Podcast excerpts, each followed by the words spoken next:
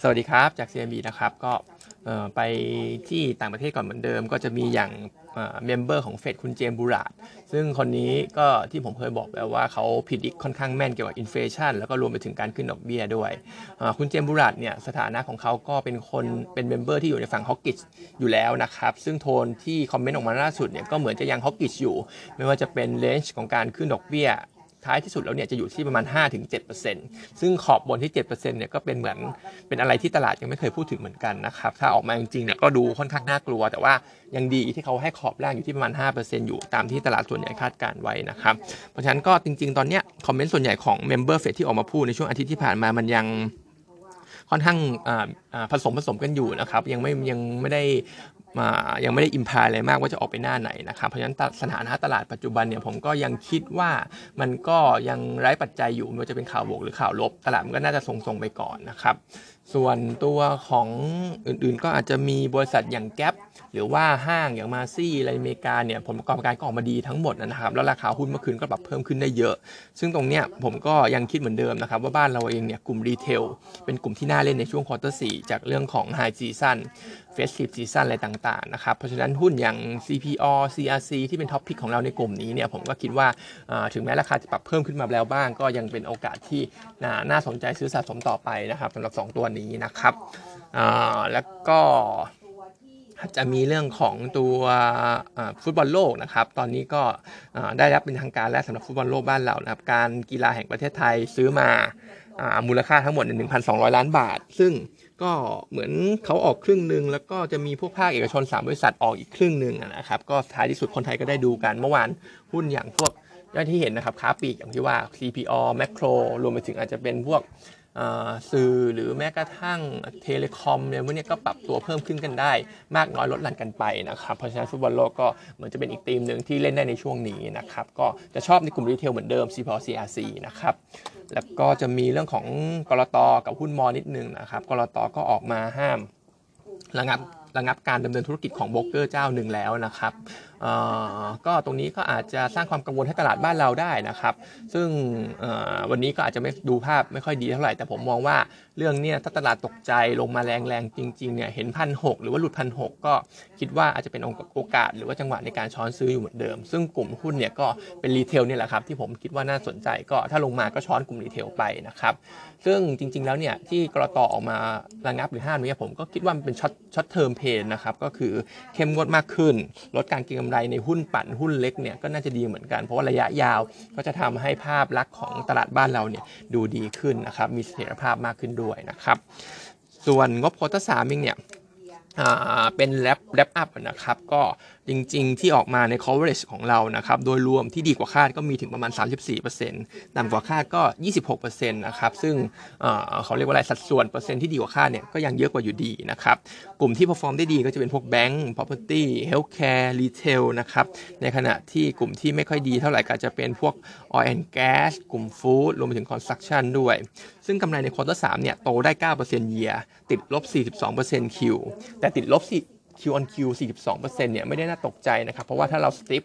เอาตัวของ Energy ออกเนี่ยจริงๆ Q on Q เราเป็นบวกด้วยซ้ำนะครับ บ้านเราก็ถูกเวทเยอะจากเรื่องของ Energy มันก็เลยเห็น Q on Q ติดลบ ทีนี้ควอเตอร์สี่เองเนี่ยเราก็คิดว่า year on year ก็คงจะบวกได้สักประมาณ 6% Q on Q ก็บวก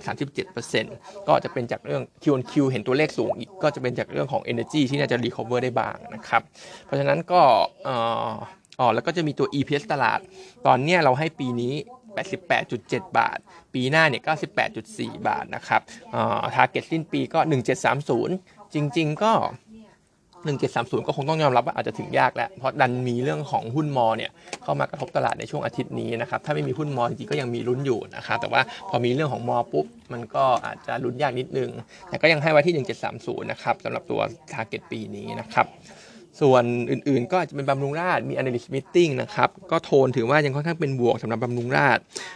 ผู้บริหารเนี่ยมั่นใจกว่าเดิม ให้ guidance การเติบโตที่ดีกว่าเดิมด้วย แล้วก็บอกว่าตอนนี้ pent-up demand จากจากผู้ป่วยต่างชาติเนี่ยยัง strong อยู่มากๆ quarter สี่ปกติจะเป็น low season ด้วย แต่เขาบอกว่าตอนนี้ quarter สี่ strong เท่ากับ quarter สามเลยสำหรับผู้ป่วยต่างชาติที่เข้ามา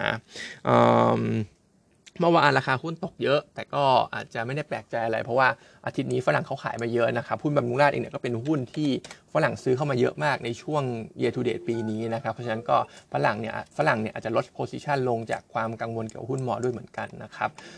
แต่ก็มองว่าลงมาก็หาจังหวะช้อนซื้อได้สำหรับตัวบำรุงราชนะครับแต่ผมมองฝั่งเทคนิคเนี่ยคิดว่าอาจจะเห็นสักประมาณ 200 ก่อน ค่อยค่อยค่อยเข้าไปช้อนนะครับเผลอๆเนี่ยจะหลุด 200 ไป 190 ด้วย ค่อยเข้าไปชื้นช้อนซื้อตัวบำรุงราษฎร์นะครับก็ target เราไว้ที่เดิม 260 บาทนะครับ ก็เป็น top pick ในกลุ่มของโรงพยาบาลของเรานะครับ อื่นๆก็อาจจะมี JMT เป็นอัปเดตแล้วกันครับ ที่เหลือเนี่ยก็เป็น JMT เรามีการอัปเกรดขึ้นมาเป็นซื้อ Target 77 บาท แต่ว่าที่อัปเกรดมาเป็นซื้อเนี่ยเป็นเรื่องของเรื่องเรื่องของ upside อย่างเดียวนะครับ ที่ราคาหุ้นมันลงมาเยอะแล้วก็ upside มันเปิดอีกครั้งหนึ่งแต่ว่าฝั่งพื้นฐานเองเนี่ยก็ต้องบอกว่า JMT อาจจะยังช้าอยู่นิดนึง เพราะว่าเขาซื้อนี่ไม่ได้ตามเป้าเท่าไหร่ year to date เนี่ยซื้อได้แค่ประมาณ 20-20%ของเป้าหมายเองนะครับ เพราะฉะนั้นก็อาจจะถึงแม้เราแนะไปซื้อแต่ราคาหุ้นเนี่ยอาจจะยังไม่ได้ perform เร็วๆนี้นะครับ ก็คิดว่า NPL เนี่ยจะออกมามากขึ้นในช่วงหลังจากนี้แหละ เพราะว่าตอนนี้ก็เริ่มหมดมาตรการพักชำระหนี้แหละ ก็อาจจะเห็นทรายเป็นบวกสำหรับ JMT ต่อจากนี้นะครับ so, ก็แนะนำไปซื้ออยู่ target อัปเกรดเป็นซื้อนะครับแพ็กเกจ77 บาท ในขณะที่ตัวอย่าง JMart JMart นี่ก็ยังไม่ได้มีอะไรใหม่นะครับ เดี๋ยวการเติบโตของเขาเนี่ยก็คงเป็นในส่วนของพวก inorganic ซะมากกว่า แล้วก็ล่าสุดก็คือเรื่องของสุกี้ตีน้อยเนี่ยเรามองว่าดิวเนี่ยก็น่าจะเป็นบวกต่อเขาเพราะว่าซื้อมาราคาก็ไม่ค่อยแพงด้วย และสุกี้ตีน้อยเนี่ยยังมี potential ในการโตได้อีกเยอะ เพราะว่าต่างจังหวัดเนี่ยสาขายังน้อยอยู่นะครับเขาน่าจะไป penetrate ต่างจังหวัดมากขึ้น ซึ่งด้วยราคาของตีน้อยที่อยู่ที่ 300 ถ้าผมจะไม่ผิดเนี่ย299อะไรอย่างเงี้ยนะครับก็น่าจะได้รับความสนใจหรือว่าลูกค้าก็ต้องน่าจะแน่นเหมือนกันในสาขาต่างจังหวัดนะครับ ก็เดี๋ยวตามดูกันอีกทีหนึ่ง ส่วนเจมาร์ก็จริงๆ v a r i a t i o n ของหุ้นเนี่ยมันก็ยังตึงแล้วนะครับ เราก็ให้ไว้แค่โฮ target price เนี่ยอยู่ที่ประมาณ 51 บาทนะครับวันนี้ก็มีเท่านี้นะครับโทษนะครับเดี๋ยวมีอีกตัวหนึ่งเอาเป็น EPG แล้วกันนะครับ ก็ EPG ก็เหมือนจะเป็นตัวที่ anti commodity นะครับราคาน้ำมันเนี่ยมันปรับตัวลงมา ตัวนี้ก็อาจจะกลับเข้ามาสู่เรดาร์ของนักลงทุนอีกครั้งหนึ่ง ซึ่งจริงๆในฝั่งของพื้นฐานเนี่ย quarter quarter สามของของปฏิทินเนี่ยมันก็ยังออกมาไม่ได้ดีมากแต่ analyst ก็มองว่าตั้งแต่ quarter สี่ของเราตรงเนี้ยเป็นต้นไปเนี่ยมันก็น่าจะฟื้นตัวได้แหละทุกๆ segment เลยสำหรับตัว EPG นะครับไม่ว่าจะเป็นฉนวนกันความร้อนเรื่องของตกแต่งรถกระบะรวมไปถึง packaging ด้วย แต่ก็ต้องบอกว่ามันมีความเสี่ยงอยู่เหมือนกันนะครับเพราะว่า outlook เศรษฐกิจของลูกค้าหลักของ EPG เนี่ยอยู่ฝั่งเป็นพวกโซนตะวันตกซะส่วนใหญ่ มันก็มีความเสี่ยงเรื่องของ recession อาจจะทำให้ดีมานสโลว์ดาวมันจะเป็นฉนวนหรือว่าไอตัวแพคเกจจิ้งเองก็ตามนะครับเพราะฉะนั้นถึงแม้ราคาน้ำมันจะลงรวมไปถึงเอาลุกดูมีการฟื้นตัว แต่เราก็มองว่าตัวของพื้นฐานเนี่ยมันก็มีความเสี่ยงเกี่ยวกับเรื่อง recession อยู่ตัวหุ้นเราก็เลยยังให้ไว้แค่โฮนะครับ target price อยู่ที่มัน 10.6 บาทนะครับ วันนี้ก็เท่านี้นะครับ